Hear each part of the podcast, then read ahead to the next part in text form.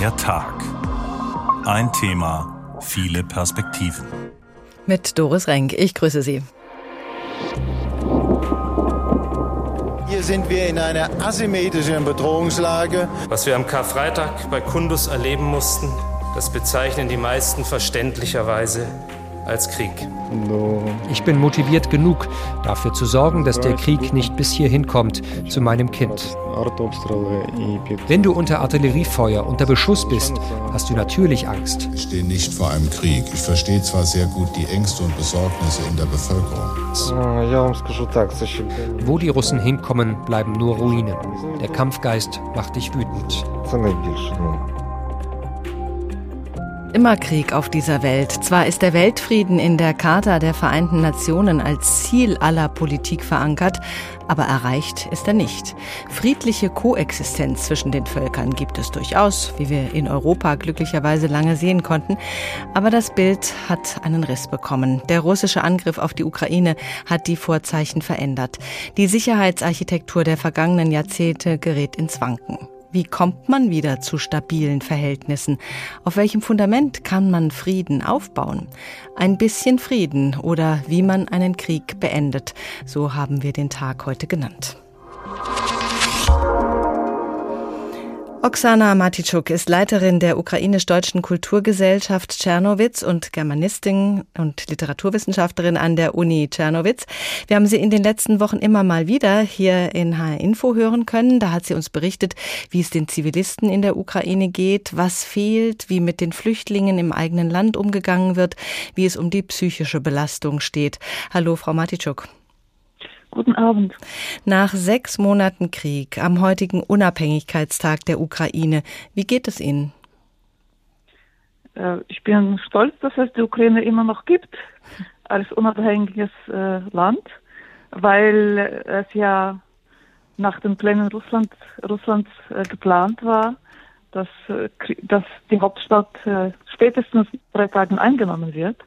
Und wir sehen, dass so einiges ziemlich schief gelaufen ist. Insofern kann ich sagen, mir geht es gut.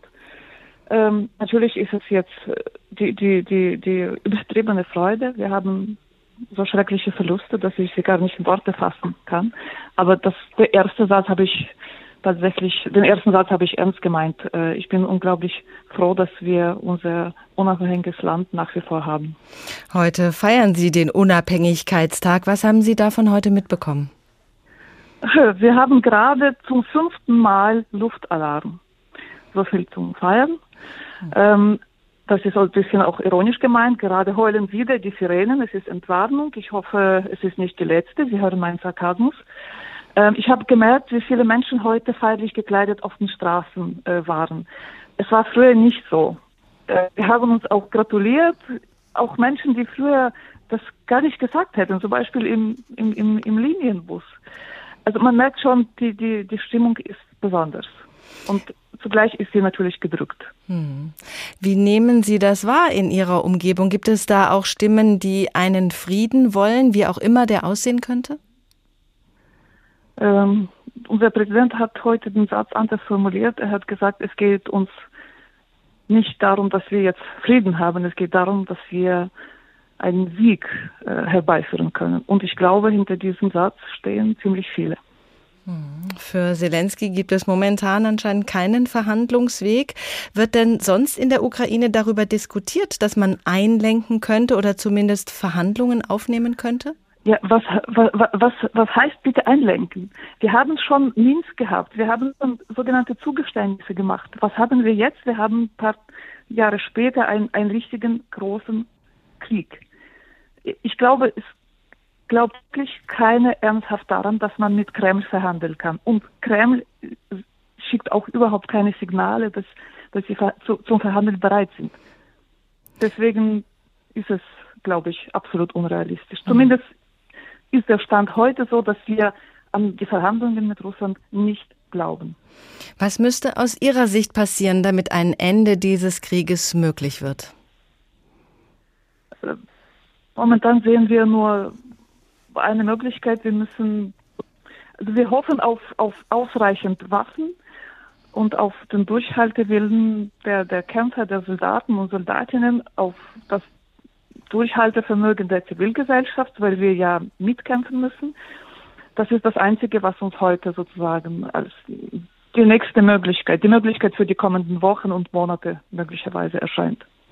Die Ukraine und Russland waren lange Zeit sehr eng verbunden. Es gibt viele verwandtschaftliche Verhältnisse auch. Aus Ihrer Sicht jetzt heute, könnten Sie, wenn der Krieg denn mal zu Ende wäre, den Russen verzeihen?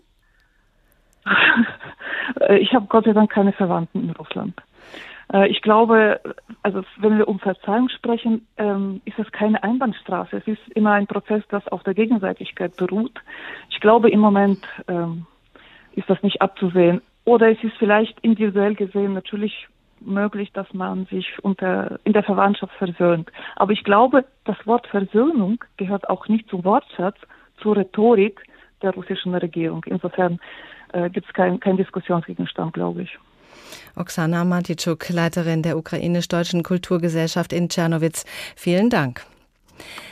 Stefan Zweig schildert in seiner 1944 erschienenen Autobiografie Die Welt von gestern die optimistische Stimmung zu Beginn des Ersten Weltkriegs. Ein Krieg, von dem alle dachten, er sei schnell zu Ende. Er hat dann vier lange Jahre gedauert und Millionen von Todesopfern gefordert. Viele der gefallenen Soldaten waren zwischen 19 und 24 Jahre alt. Und Stefan Zweig vergleicht die Euphorie vor dem Ersten Weltkrieg mit der dann ganz anderen Stimmung zu Beginn des Zweiten Weltkriegs. Hier ein Auszug. In jeder Station klebten die Anschläge, welche die allgemeine Mobilisation angekündigt hatten. Die Züge füllten sich mit frisch eingerückten Rekruten, Fahnen wehten, Musik dröhnte. In Wien fand ich die ganze Stadt in einem Taumel. Der erste Schrecken über den Krieg, den niemand gewollt, nicht die Völker, nicht die Regierung, diesen Krieg, der den Diplomaten, die damit spielten und blöfften, gegen ihre eigene Absicht aus der ungeschickten Hand gerutscht war, war umgeschlagen in einen plötzlichen Enthusiasmus. Aufzüge formten sich in den Straßen, plötzlich loderten überall Fahnen, Bänder und Musik. Die jungen Rekruten marschierten im Triumph dahin, und ihre Gesichter waren hell, weil man ihnen zujubelte. Ihnen, den kleinen Menschen des Alltags, die sonst niemand beachtet und gefeiert. Was wussten 1914 nach fast einem halben Jahrhundert des Friedens die großen Massen vom Kriege? Sie kannten ihn nicht. Sie hatten kaum je an ihn gedacht. Er war eine Legende, und gerade die Ferne hatte ihn heroisch und romantisch gemacht. Sie sahen ihn immer noch aus der Perspektive der Schullesebücher und der Bilder in den Galerien. Blendende Reiterattacken in blitzblanken Uniformen, der tödliche Schuss jeweils großmütig mitten durchs Herz, der ganze Feldzug ein schmetternder Siegesmarsch. Weihnachten sind wir wieder zu Hause, riefen im August 1914 die Rekruten lachend den Müttern zu. Wer in Dorf und Stadt erinnerte sich noch an den wirklichen Krieg? Bestenfalls ein paar Greise, die 1866 gegen Preußen, den Bundesgenossen von diesmal, gekämpft. Und was für ein geschwinder, unblutiger, ferner Krieg war das gewesen. Ein Feldzug von drei Wochen und ohne viel Opfer zu Ende, ehe man erst Atem geholt. Ein rascher Ausflug ins Romantische, ein wildes und männliches Abenteuer. So malte sich der Krieg 1914 in der Vorstellung des einfachen Mannes. Und die jungen Menschen hatten sogar ehrliche Angst, sie könnten das wundervoll Erregende in ihrem Leben versäumen. Deshalb drängten sie ungestüm zu den Fahnen, deshalb jubelten und sangen sie in den Zügen, die sie zur Schlachtbank führten. Wild und fiebernd strömte die rote Blutwelle durch die Adern des ganzen Reichs. Die Generation von 1939 aber kannte den Krieg. Sie täuschte sich nicht mehr. Sie wusste, dass er nicht romantisch war, sondern barbarisch. Sie wusste, dass er Jahre und Jahre dauern würde, unersetzliche Spanne des Lebens. Sie wusste, dass man nicht mit Eichenlaub und bunten Bändern geschmückt dem Feind entgegenstürmte, sondern verlaust und halb verdurstet wochenlang in Gräben und Quartieren lungerte, dass man zerschmettert und verstümmelt wurde. So hat es Stefan Zweig in seiner Autobiografie beschrieben. Das Wissen um die Auswirkungen eines Krieges schützt nicht vor weiteren Kriegen. Das wissen wir alle. Attentate, Straßenkämpfe, Mauerbau. Der Nordirland-Konflikt hat über Jahrzehnte viele Todesopfer gefordert, hat ein friedliches Zusammenleben der Iren unmöglich gemacht. Vordergründig ging es um einen religiös motivierten Kampf, aber es war immer auch ein Konflikt um den Einfluss des britischen Königreichs, um Unabhängigkeit. Die Friedens- und Konfliktforscherin Dr. Corinna Haus-Wedell hat sich unter anderem mit diesem Konflikt beschäftigt und hat auch in Belfast dazu geforscht. Sie ist auch ehemalige Mitherausgeberin des Friedensgutachtens. Frau Haus-Wedell, ich grüße Sie. Ich grüße Sie auch. Wie fragil der Frieden in Nordirland sein könnte, das wurde bei den Verhandlungen rund um den Brexit deutlich, weil es eben immer noch die Republik Irland und Nordirland gibt, wo es wieder um Grenzziehung geht, um einen Landesteil in der EU und einen außerhalb. Wie stark ist denn das Friedensfundament in Irland? Ja, gute Frage. Das Belfaster Friedensabkommen, das nach 30 Jahren Bürgerkrieg 1998 geschlossen wurde, ist jetzt 24 Jahre alt. Der Brexit, Sie sagen es, gegen den die Nordiren, das muss man sagen, sowohl die Protestanten wie die Katholiken mehrheitlich gestimmt haben, droht jetzt alte Gräben wieder aufzureißen, weil der unkompliziert gewordene Grenzverkehr zwischen Nordirland und der Republik unter Umständen wieder verloren gehen wird. Außerdem ist Irisch als Sprache übrigens neben Englisch in den nordirischen Schulen nach wie vor nicht akzeptiert, trotz des Abkommens. Ja, man kann sagen, es wird nicht mehr aufeinander geschossen. Die Waffen sind weitgehend abgerüstet und das ist ein großer Fortschritt. Aber in Nordirland sagt man, es herrscht a cold peace, ein kalter Frieden, in dem nach wie vor eine tief gespaltene Gesellschaft lebt. Wichtige Konfliktursachen sind ungelöst. Demokratie ist noch nicht eingelöst. Kalter Krieg, die Bezeichnung kennen wir ja. In der Friedensforschung wird eben auch vom kalten Frieden gesprochen. Äh, ist das noch woanders sichtbar, so ein kalter Frieden? Sie meinen in Nordirland? Nein, ich meine jetzt außerhalb von Nordirland, weil ich mich gerade ja. gefragt habe, ob wir das noch woanders ja, haben. Ja, hm. das ist eine gute Frage. Ich denke, es gilt für eine ganze Reihe von ähm, Konflikten, die nach einer längeren Zeit zu Ende gegangen sind. Ähm, ich denke natürlich auch in, an, an, die afrikanischen Länder. Ich denke an, an Bürgerkriegssituationen, ähnlich wie in Nordirland, in Mittelamerika. Äh, ist eigentlich kann man sagen, dass es ganz selten so etwas gibt wie einen wirklichen Übergang zu Frieden, in dem wesentliche Konfliktursachen dann auch dazu äh, die Lösung dazu führt, dass man äh, zufrieden leben kann. Also es gilt in, wir haben in der Friedensforschung sprechen wir auch vom sogenannten Frozen Conflicts, gilt für Zentralasien, gibt es solche Situationen, ähm, der Karabach. Also man kann leider, leider ist die Liste nicht kurz. Hm. Und auch im äh, Nordirland-Konflikt haben wir das ja gesehen, dass es auch noch nach Jahren nach dem Friedensabkommen zu Anschlägen kam. Was hat denn dann letztlich dazu geführt, dass der Frieden so einigermaßen dauerhaft wurde und die Menschen wirklich wieder friedlich zusammengelebt haben? Also ich denke schon, dass das Belfaster Abkommen selber und das Zustandekommen des Abkommens eine wesentliche Voraussetzung war. Äh, und es war ein schwerer Weg, alle Konfliktparteien an einen Tisch zu bekommen, das muss man sagen. Aber ich glaube, äh, das war die Voraussetzung dafür. Und wenn Sie möchten, ich könnte vielleicht einige Punkte, die mir im Kopf sind, nennen, die dazu geführt haben, die Konfliktparteien überhaupt an den Tisch zu bekommen. Ja? Das denn ist das äh, auf jeden ja Fall sehr wichtig, doch, dieser Hintergrund. Ja, denn das ist ja überhaupt die Voraussetzung, dass erstmal miteinander geredet Absolut. wird. Absolut. Wir reden über 20 Jahre ähm, des äh, Bürgerkrieges, in dem bereits fast 3000 Leute gestorben waren. In der Bevölkerung gab es zu diesem Zeitpunkt, Anfang der 90er Jahre, sowas wie ich als Kriegsmüdigkeit bezeichnen würde, eine Erschöpfung. Zehn junge Katholiken waren im Hungerstreik 1980, 81 gestorben. Über 3000 Soldaten und Zivilisten hatten ihr Leben verloren. Und äh, ja, die, die Situation war, lag in der Luft. Und ich denke, ein weiterer Punkt war, dass die beiden Hauptkonfliktparteien, vor allem die militärisch involvierten, die IRA auf der einen Seite, die britische Armee auf der anderen, nach längeren Geheimgesprächen äh, zu Beginn der 90er zu der Überzeugung kamen, dass der Bürgerkrieg militärisch, also auf dem Schlachtfeld, nicht zu gewinnen war. Und das hieß auch, dass die politischen Ziele, die Wiedervereinigung Irlands auf der Seite der republikanisch-irischen Kräfte, aber auch der Widerstand der Iren, äh, der durch die Besatzung der Briten gebrochen werden sollte, dass dies militärisch nicht zu erreichen war. und man sozusagen die Augen anfing zu öffnen für andere Lösungen. Und äh, ich denke, diese Frage von Kriegsmüdigkeit, ähm, Unsinnigkeit und Unvermögen der militärischen Kräfte, das zu lösen, war die Voraussetzung. Und in den beginnenden Verhandlungen, ich würde es als eine Art Dialogoffensive damals bezeichnen, äh, wurde man sich klar, dass auch alle, alle beteiligten Konfliktparteien, auch die sogenannten oder auch realen Schurken, The Boys with the Guns an den Tisch geholt werden mussten. Also ich erinnere die Situation, dass Mo Molen damals, die Nordirlandministerin der Regierung Blair, zu den Paramilitärs beider Seiten in die Gefängnisse ging. Es war auf einmal salonfähig, mit den Terroristen zu reden, sozusagen, ja. Und mhm.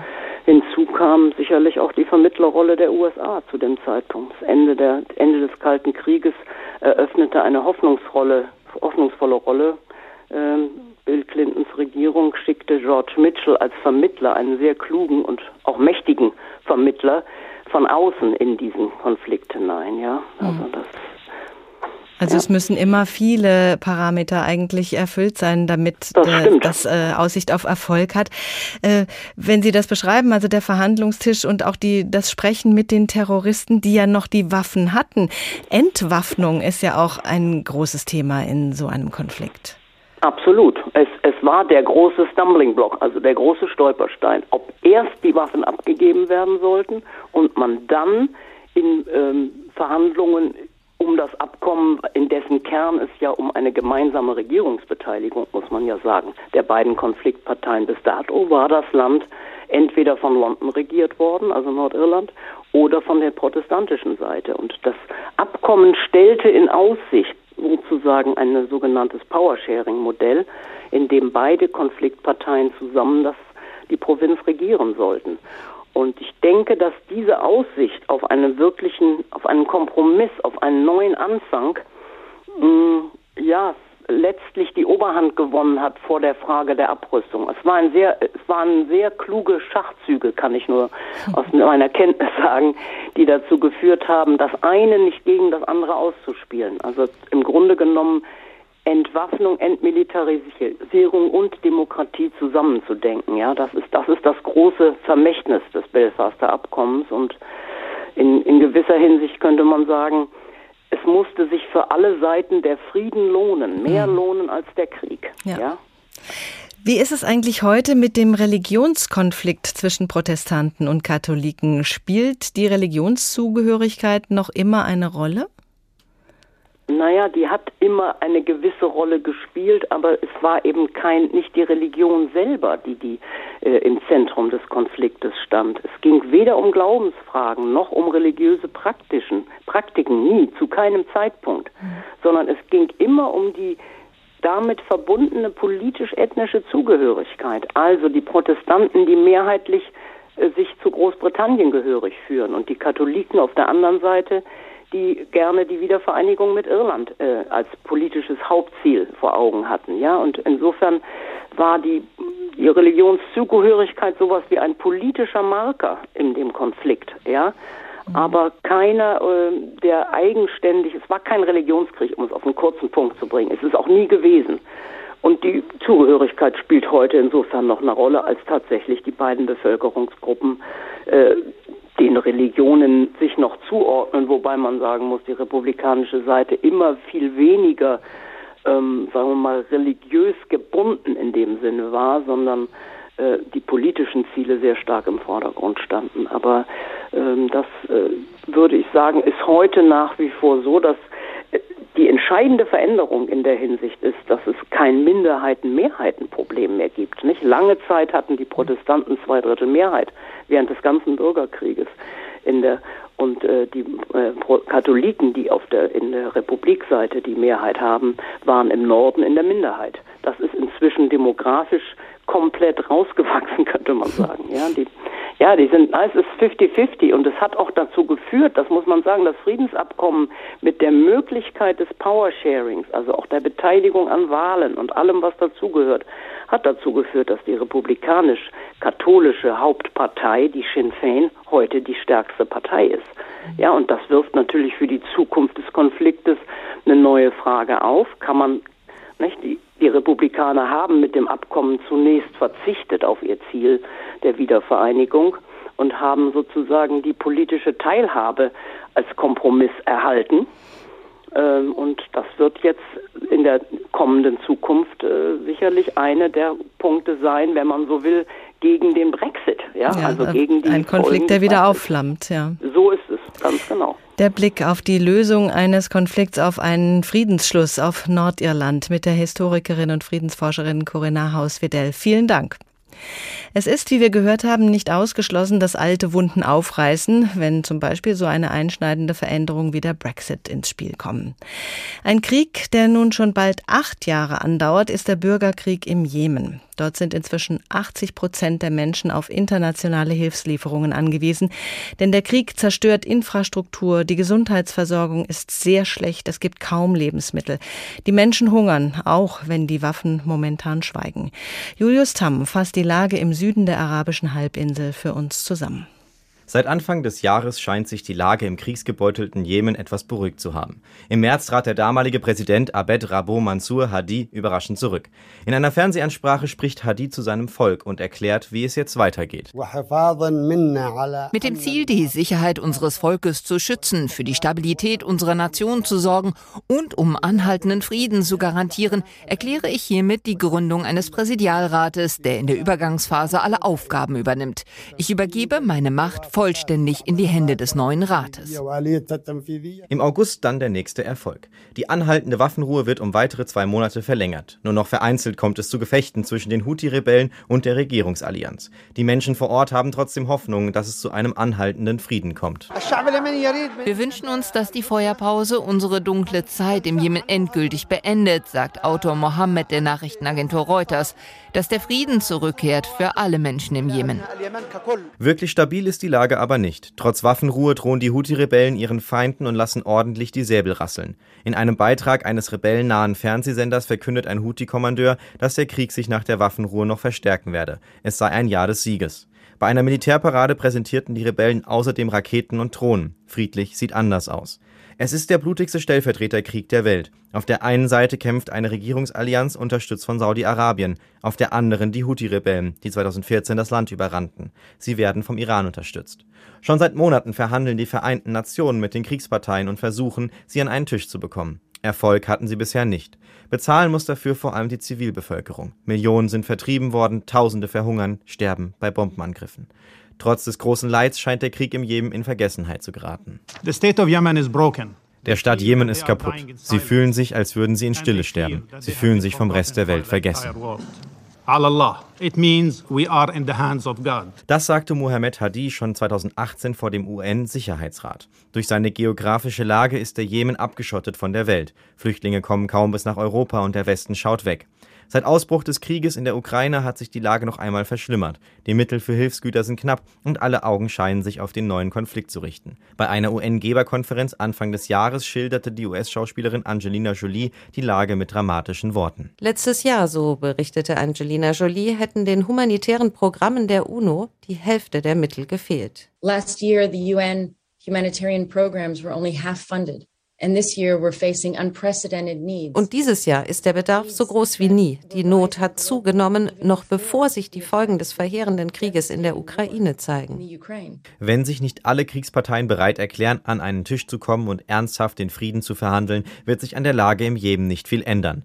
Immerhin haben die beiden Staaten Saudi-Arabien und Iran seit dem Frühjahr 2021 wieder Gespräche aufgenommen. Wie groß ihr Einfluss ist und ob sie den Krieg wirklich beenden können, wird von Beobachtern und Beobachterinnen jedoch in Frage gestellt.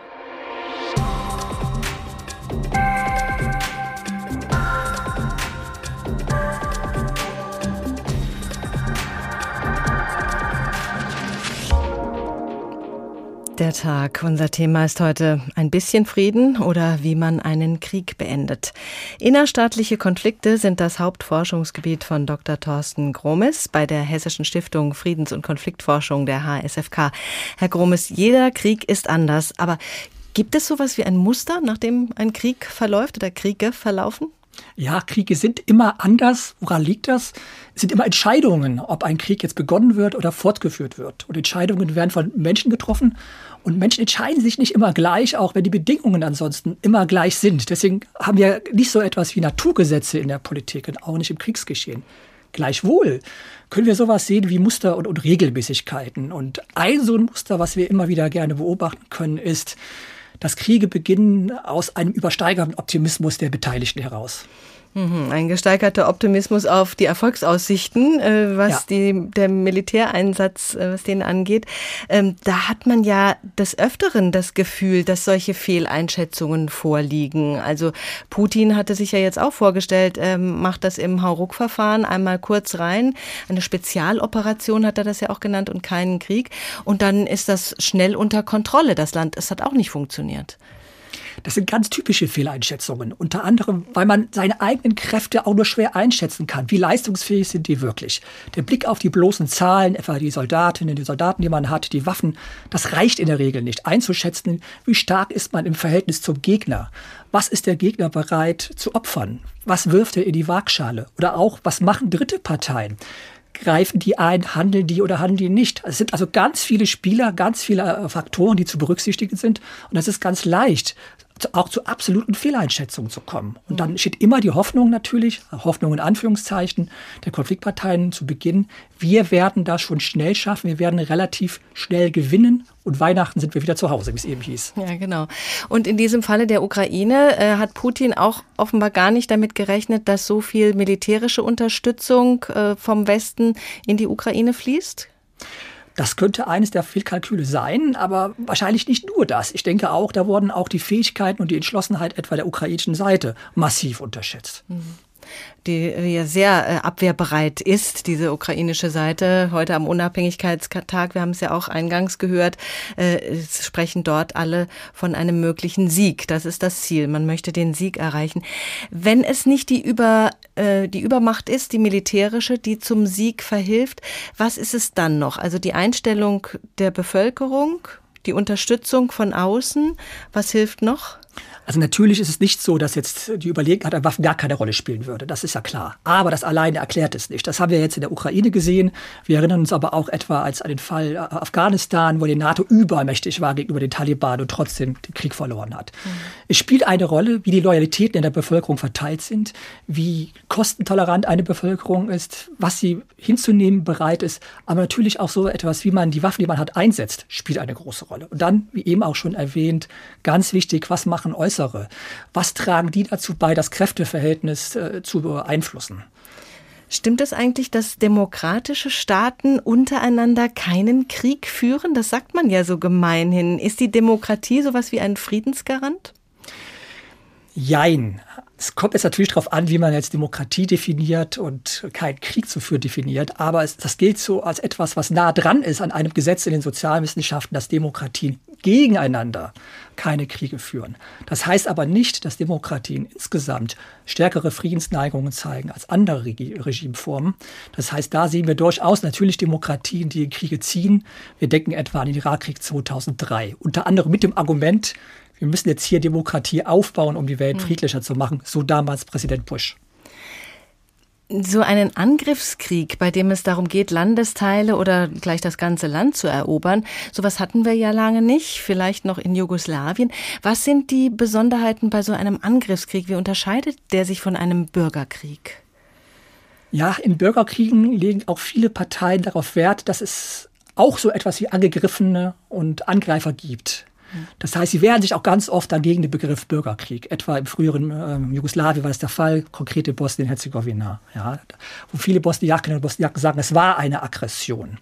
Hier in dem Fall Ukraine, Russland ist eben die Besonderheit, wir haben nicht nur einen Staat, der einen anderen angreift, sondern auch mit dem ausdrücklichen Wunsch, das, den Staat zu zerschlagen, Gebiete zu erobern. Und das ist etwas, was wir lange Zeit nicht mehr hatten. Daher auch die Rede, der Krieg wirkt vielleicht etwa, so etwas wie aus der Zeit gefallen oder läutet auch da wieder, wieder eine Zeitenwende ein. Wir haben es gehört äh, am Beispiel des Nordirland-Konfliktes. Da waren viele daran beteiligt, dass eben dann die äh, Konfliktparteien an einen Tisch zusammenkamen. Wie sieht es mit dem möglichen Ende für die Ukraine aus? Da gibt es ja wahrscheinlich auch Muster, nach denen Waffenstillstände und Friedensschlüsse zusammenkommen. Ja, man kann das sehen. Also Waffenstillstände und gerade Friedensabkommen zeichnen sich dadurch aus, dass wenn sie erfolgreich sind, also angenommen werden von den Parteien, unterschrieben werden, nachher umgesetzt werden, dass sie mehr oder weniger gut die militärischen Kräfteverhältnisse wiedergeben. Weicht man in einem politischen Konzept zu, zu sehr davon ab, dann gibt es keine Zustimmung zu dem Abkommen oder es scheitert sehr schnell. Das heißt, das ist immer ein, eine Voraussetzung. Wie es eben auch schon zu Nordirland hieß, es muss sich ja für die Parteien, zwar für alle Seiten, auszahlen, jetzt eher Frieden zu machen, Frieden zu halten, als den Krieg fortzusetzen. Das ist die Herausforderung da, mhm. dahinter. Ja, es muss sich lohnen. Dass es, man, es muss sich lohnen ja. und das ist nicht so leicht äh, zu erreichen. Wie sieht es eigentlich mit den Waffenlieferungen aus? Da gibt es ja auch die Einschätzung hier, dass man sagt, ähm, das verlängert möglicherweise sogar diesen Krieg und äh, ermöglicht es nicht, dass wir schnell an einen, äh, in eine Verhandlungssituation kommen. Wie sehen Sie das? Waffenlieferungen hier in der Ukraine haben das erklärte Ziel, die Ukraine in ihrer Verteidigungsbereitschaft zu stärken. Ja, sie durchhaltefähiger zu machen, mit dem Ziel, dass es eben keinen Siegfrieden Russlands gibt und dass es eben auch keinen Verhandlungsfrieden geben soll, so das erklärte Ziel, ähm, der weitgehende Zugeständnisse an Russland vorsieht. Das heißt etwa Aufgabe von Territorium, weil man nicht möchte, dass sich etwa der Angriff jetzt auszahlt. Und das sieht man jetzt hier in diesem Konflikt vielleicht noch viel kritischer als sonst, wenn man an viele Bürgerkriege denkt. Warum? Weil Russland natürlich ein besonders mächtiger Staat ist und weil auch Putin ja auch Ziele formuliert haben, die jetzt über den Fall Ukraine nochmal hinausgehen. Das heißt, da ist die Angst sehr groß mit jetzt Zugeständnissen eben da die Gewalt zu belohnen und damit zur weiteren Aggression anzustiften. Siegfrieden und Verhandlungsfrieden, da kommen wir später nochmal ja. drauf zu sprechen. Wir sprechen nämlich gleich nochmal mit Thorsten Grummes von der Hessischen Stiftung Friedens- und Konfliktforschung. Jetzt schauen wir uns erstmal andere Bezeichnungen an, denn nicht jede kriegerische Auseinandersetzung wird ja als Krieg bezeichnet. Oft gibt es lange Auseinandersetzungen darüber, ob man einen Konflikt wirklich als Krieg bezeichnen darf oder nicht. Gerade können wir das in Russland sehen. Wer von Krieg spricht gegen die Ukraine, der kann richtig Probleme bekommen in Russland. Und wenn die Waffen ruhen, dann heißt das auch noch lange nicht, dass Frieden herrscht. Lisa Muckelberg über Krieg und Frieden. Eigentlich ist es einfach. Laut Völkerrecht ist es ein Krieg, wenn zwei Staaten oder Staatengruppen mit Waffen gegeneinander kämpfen und wenn eine Kriegserklärung erfolgt ist. Aber ob man nun Krieg sagt oder nicht, hat noch andere Dimensionen, vor allem politische. Ein aktuelles Beispiel ist der Krieg in der Ukraine. Hier gab es anfangs Irritationen. Sprechen wir jetzt von einem Krieg oder ist das ein Konflikt? Mittlerweile geht uns im Westen das leicht über die Lippen Krieg in der Ukraine. Auf russischer Seite ist das Wording ein anderes. Von Anfang an sprach Putin von einer russischen Spezialoperation zur Friedenssicherung.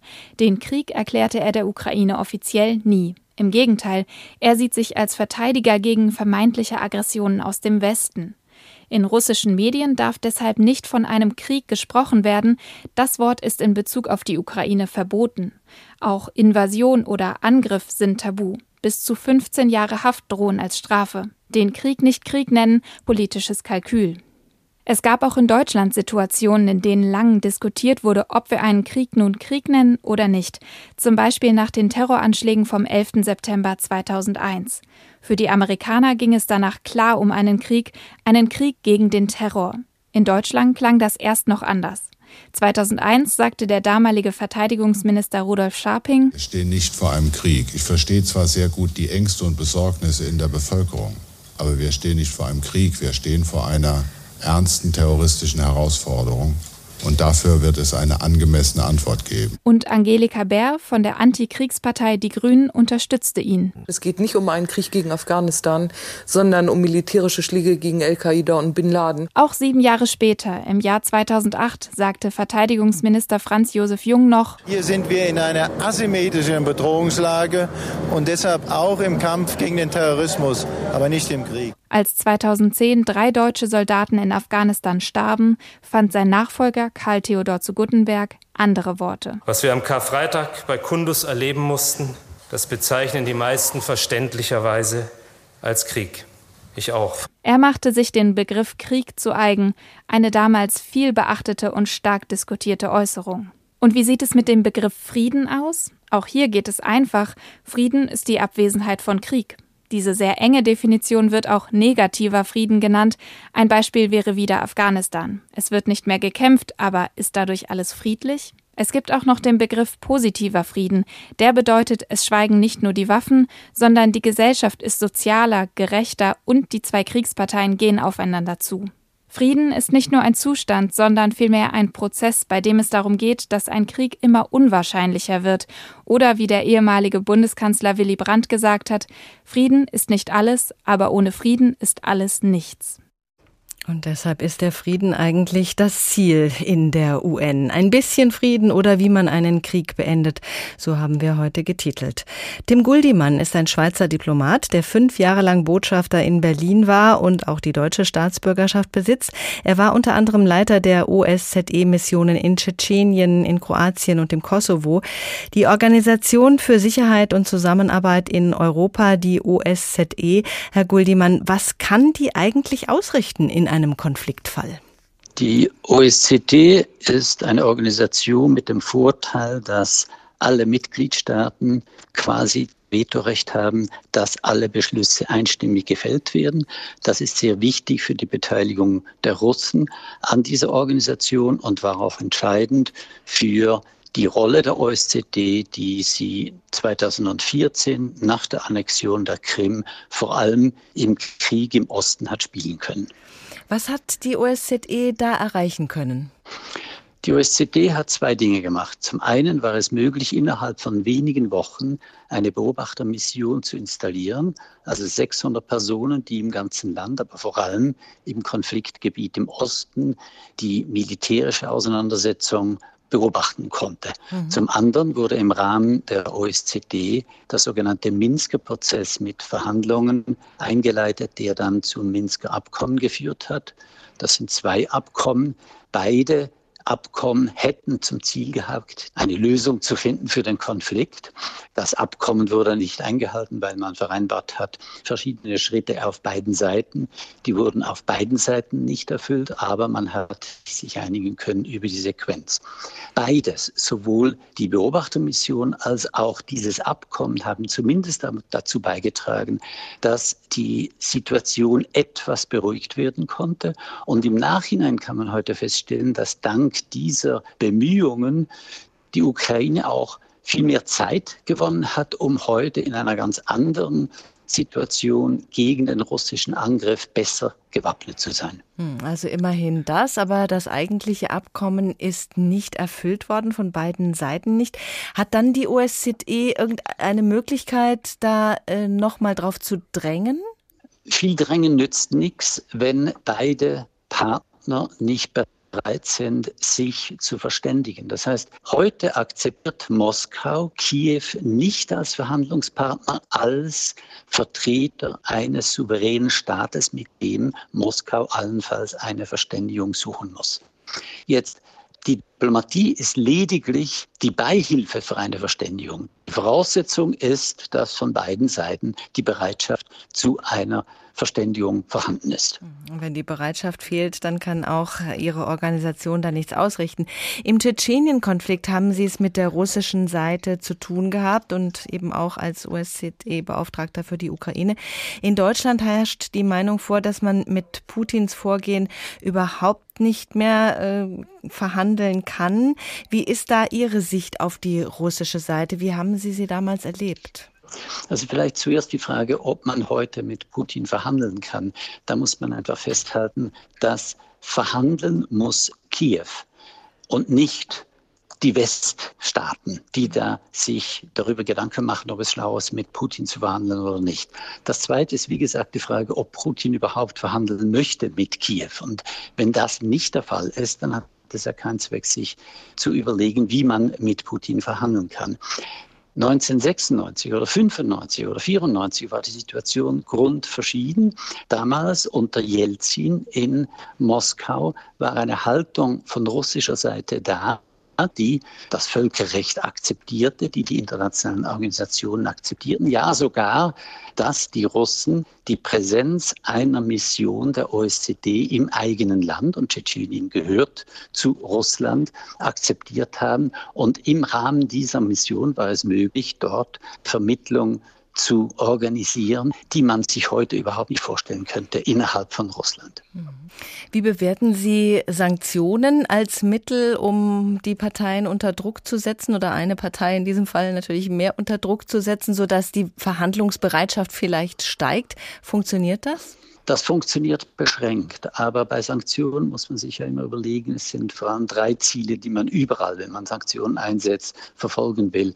Das erste ist, dafür zu sorgen, dass eine Seite eines Konfliktes seine Position ändert. Das ist eigentlich der Hauptzweck, den man gerne erreichen will. Das Zweite ist, vielleicht ist es auch so, dass man Sanktionen anwendet, um einfach jemanden zu strafen. Aus politischen Überlegungen ist vielleicht nicht so zielführend. Und das Dritte ist, wenn einem nichts anderes einfällt, innenpolitisch, dass man etwas tun muss und man dann Sanktionen erlässt. Im Falle von Moskau ist es ja klar, dass mit der Erfahrung von 2014, mit der Annexion der Krim, Sanktionen verhängt worden sind, sind, auch in der Folge dessen, was im Osten passiert ist, man trotzdem nicht so harte Sanktionen verhängt hat, dass man heute hätte sagen können, sie hätten was bewirkt. Denn die ganzen auch Energievereinbarungen, konkret Nord Stream 2, wurden ja nach der Annexion der Krim vereinbart, so dass man davon ausgegangen ist, man kann mit Moskau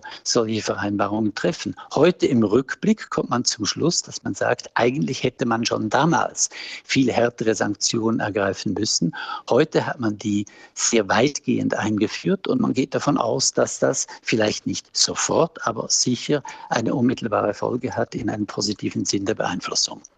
Womit rechnen Sie? Glauben Sie, dass dieser Krieg in der Ukraine äh, in absehbarer Zeit ein Ende finden kann? Man kann einfach feststellen, zumindest hat man nicht zuletzt mit westlichen Waffenlieferungen es erreicht, dass der Vormarsch der russischen Streitkräfte nicht existenzgefährdend für die Ukraine ist. Das war es ja am Anfang, als man davon ausgegangen ist, dass es den Russen gelingen könnte, Kiew einzunehmen. Das war nicht der Fall. Heute hat man einen andauernden Konflikt mit sehr wenigen Geländeverschiebungen, der furchtbar verlustreich ist auf beiden Seiten, eine grauenhafte dauerhafte Entwicklung, aber zumindest kann man davon ausgehen, dass man sich verständigen kann über einen Waffenstillstand. Das heißt noch lange nicht, dass dann das Problem gelöst ist. Es ist sogar die Gefahr, dass über einen Waffenstillstand, der allenfalls dann auch noch international überwacht wird, das wird dann ein weiterer Schritt, man einen Konflikt einfriert. Und das könnte ja auch ein Interesse Moskaus sein, zu sagen, jetzt haben wir den Osten, tun wir mal so, dass wir jetzt einen Waffenstillstand wollen und dann schauen wir weiter, vielleicht können wir uns weiter aufrüsten, um die die Grenze dann in Zukunft noch weiter zu verschieben. Und das ist auch die Befürchtung von Kiew, die darauf insistiert, zumindest zumindest heute, dass mit Moskau eine Vereinbarung nur möglich ist nach der vollständigen Befreiung der ukrainischen Gebiete. Das würde dann bedeuten, selbst die Krim. Und da wird es sehr unwahrscheinlich, dass Moskau bereit wäre, sich auf so etwas einzulassen. Es ist also möglich, dass dieser Stellungskrieg auf beiden Seiten so verlustreich ist, dass sie sich irgendwie verständigen könnten auf einen Waffenstillstand. Heißt noch lange nicht, dass das der Friede bedeutet sagt der OSZE-Diplomat Tim Guldimann. Vielen Dank. Es gibt Kriege um Ressourcen, es gibt Kriege aus strategischen Gründen, zum Beispiel um einen Zugang zu Meer, es gibt Kriege aus ideologischen Gründen oder einfach wegen Machtansprüchen und Großmannssucht. Manche Kriege sind eigentlich eine Farce. Christoph Keppeler über kriegerische Absurditäten. Der Whiskykrieg. 1000 Kilometer südlich des Nordpols zwischen Kanada und Grönland liegt ein kleiner nierenförmiger Felsen im Meer die Hansinsel. Über 50 Jahre lang stritten sich darum Kanada und Dänemark, zu dem Grönland gehört.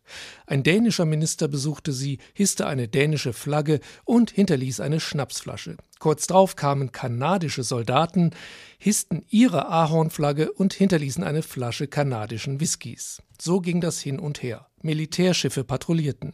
Erst in diesem Juni beendeten Dänemark und Kanada nach 14 Jahren Verhandelns den Dauerkonflikt. Salomonisch zogen sie die Grenze durch den Felsen. Dort hatte die Natur sowieso einen Spalt geschaffen. Ich glaube, es war der freundlichste aller Kriege, sagte Kanadas Außenministerin Melanie Joly. Und der dänische Außenminister Jeppe Kofod meinte, So friedlich er auch war, dieser Streit braucht ein Ende und unsere Unterschriften besiegeln dieses Ende des Whisky-Kriegs.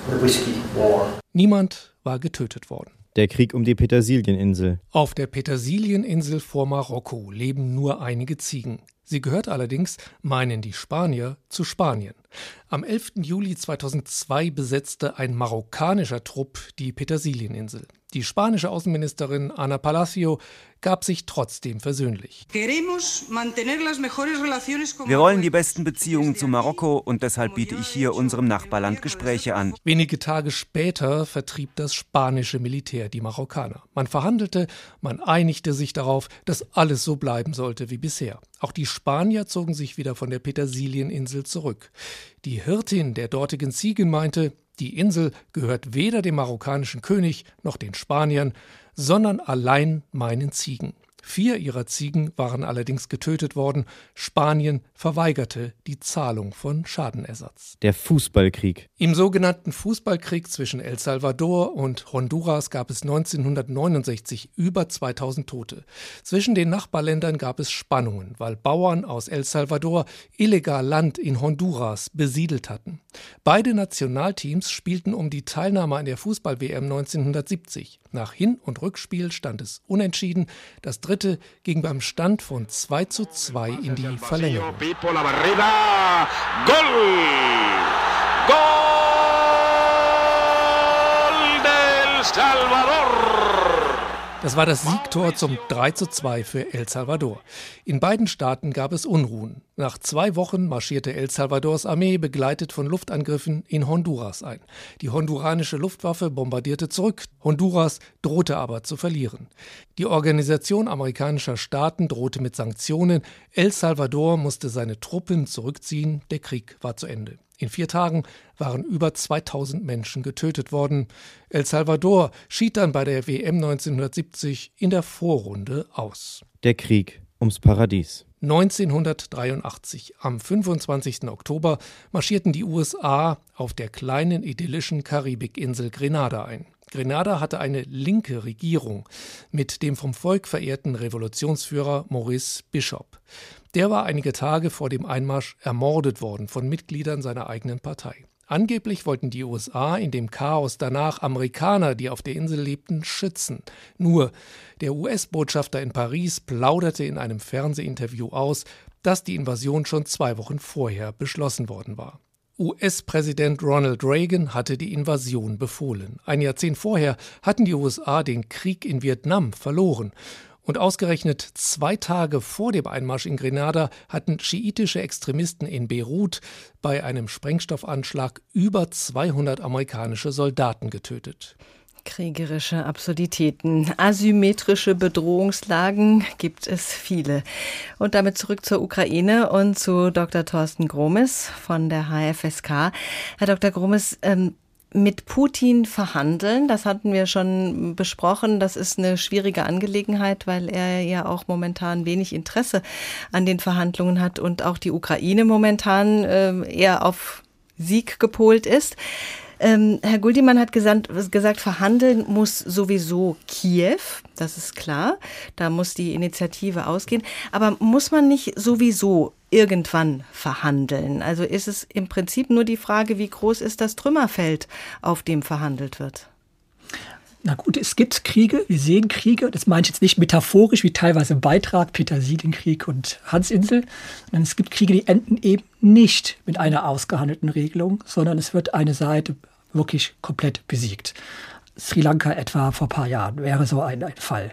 Das heißt, es ist also nicht jetzt der einzige Weg immer so, dass Kriege enden mit einem Friedensabkommen oder einem Waffenstillstand. Auch wenn das in vielen Fällen wünschenswert ist. Hier sagen jetzt gerade viele westliche Staaten zum Fall Überfall auf die Ukraine. Hier soll es eben eher den Sieg der Ukraine geben und eben nicht die Verhandlungslösung. Bei Verhandlungen ist es natürlich so, es müssen dann alle Beteiligten bereit sein dazu zum gleichen Zeitpunkt. Das ist gar nicht so leicht zu erreichen, weil eben dann alle Seiten meinen müssen, wir kommen jetzt militärisch nicht mehr weiter oder wenn, nur zu einem nicht mehr zu akzeptierenden Preis. Und das nicht gleichzeitig ist, ist die Bereitschaft dort eben äh, sehr, sehr gering. Hm. Ja. Wie oft kommt dieser Siegfrieden eigentlich vor, dass wirklich eine Seite so übermächtig ist, dass sie auch alles bestimmen kann danach? Also wir sehen in den letzten Jahrzehnten, dass gewonnene Kriege seltener werden. Ja, das heißt, die meisten Kriege sind übrigens innerstaatliche Kriege, dass da aber der Anteil der Friedensabkommen deutlich steigt. Oder gibt es noch ein paar andere Kriegsenden wie Waffenstillstand, die spielen auch eine Rolle, aber dass der Krieg, der bis zum Ende durchgefochten wird und gewonnen wird, das sind heute zwar immer noch Fälle, aber die werden weniger. Und was ganz interessant ist übrigens, wenn man nachher auf die Stabilität des Friedens guckt, der sich nachher einstellt oder nicht einstellt, so kalt der Frieden sein mag, da sind da Friedensabkommen eben den Siegfrieden nicht unterlegen wie viele übrigens meinen, was aber auch heißt, man hat zwei gleichberechtigte Optionen. Man kann Situationen haben, wie in Nordirland, ein sehr schönes Beispiel. Wir haben hier zwei sehr große Gruppen, jede mit legitimen Interessen. Da ist eine Kompromissregelung sehr verständlich und sehr wünschenswert. Wir können aber auch Situationen haben, wo eben da der eine Aggressor steht, der brutal vorgeht, dem man ihm keine Zugeständnisse machen möchte. Und dann ist eben doch die Option Sieg vielleicht aus Sicht vieler doch die bessere Option. Also dann Sieg der angegriffenen Seite, ja. der gerechteren Seite, wenn man ja. so möchte. Das wäre jetzt im Falle äh, Ukraine möglicherweise das Ende, mhm. wenn es äh, zu einem Sieg tatsächlich der Ukraine käme. Ähm, diese Verhandlungslösung, ein, ein Waffenstillstand zunächst, ist ja noch lange kein Frieden. Auch das haben wir ja in Nordirland gesehen. Das hat ja, ja, sehr lange gedauert und es hat schon im Vorfeld, bevor man überhaupt zu diesem Abkommen kam, sieben Jahre lang Verhandlungen gegeben, teilweise sogar im ja. Geheimen. Ähm, ist damit zu rechnen, dass auch momentan schon im Geheimen äh, verhandelt wird in Sachen Ukraine? Das kann ich nicht einschätzen in dem Fall, ob das im Geheimen verhandelt wird, weil es ist ja geheim. Ja. Also wir sehen es in vielen anderen Konflikten, es werden versucht, natürlich Gesprächskanäle offen zu halten. Äh, manchmal geht es natürlich um Regelungen kleinerer Sachen, die gar nicht jetzt den Konflikt als Ganzen regeln sollen, sondern vielleicht wird es in der Ukraine Getreideausfuhren und so weiter auch regeln. Das sehen wir in vielen Konflikten, das kann durchaus sein. Äh, Verhandlungen werden auch oft vorbereitet. Das heißt, äh, man lotet schon aus, wer steht da zur Verfügung und äh, wer nicht. Aber man muss sich eins vergegenwärtigen. Selbst wenn beide Seiten erstmal verhandlungsbereit sind in Kriegen, dann ist es noch lange nicht der Fall, und das zeigt ja Nordirland auch, dass sie dann zu einem Frieden kommen. Warum ist das so? Beim Stichwort Entwaffnung eben kam das etwa schon zur Sprache. Es müssen beide Seiten auch davon ausgehen können, dass sie einen sicheren Weg in den Frieden haben. Mhm. Ja, das heißt, selbst bei einer grundsätzlichen Bereitschaft, den Krieg zu beenden, brauchen sie Garantien, dass das Abkommen, was sie möglicherweise schließen, von der anderen Seite nicht gebrochen wird, dass sie sich selber damit nicht gefährden würden. Und das kann teilweise sehr, sehr große Herausforderungen stellen, sodass Kriege noch lange andauern, auch wenn man meint, es gibt schon eine verbreitete Kriegsmüdigkeit. Und dann äh, kommt ja noch dazu, dass sich die Bevölkerung eben auch nicht nur sicher fühlen muss, sondern auch das Gefühl haben muss, dass, wie Sie auch schon angesprochen haben, dass es eigentlich jetzt zu einem gerechten Ende gekommen ist, oder? Das ist schwierig zu diskutieren, weil auch Gerechtigkeitsansprüche einerseits erfüllt werden müssen, damit die Parteien sagen, ja, wir stimmen dem Frieden zu. Andererseits können auch Gerechtigkeitsansprüche dazu führen, dass man eben nicht mehr kompromissbereit ist. Ja, also das heißt, das Festhalten an dem vermeintlich gerechten Prinzip, daher ist man eben nicht mehr bereit, auf den anderen zuzugehen. Das heißt, wir sehen auch, dass Gerechtigkeitsansprüche in dem Sinne auch Friedensprozesse erschweren können. Vielen Dank, Herr Dr. Gromes. Der Lyriker und Schriftsteller Günter Kunert hat mal über die Situation nach einem Krieg geschrieben. Als der Mensch unter den Trümmern seines bombardierten Hauses hervorgezogen wurde, da schüttelte er sich und sagte, nie wieder. Jedenfalls nicht gleich. Das war der Tag heute zum Thema ein bisschen Frieden oder wie man einen Krieg beendet. Wenn Sie uns gerne hören, dann bestellen Sie sich doch unseren Newsletter. Wenn Sie Fragen, Kritik oder Anregungen haben, nutzen Sie unser Kontaktformular. Das finden Sie auf hr2.de oder hrinforadio.de. Auch diese Tagsendung können Sie jetzt jederzeit nochmal hören. Sie finden sie in der ARD Audiothek oder bei Apple. Mein Name ist Doris Renk. Schönen Abend.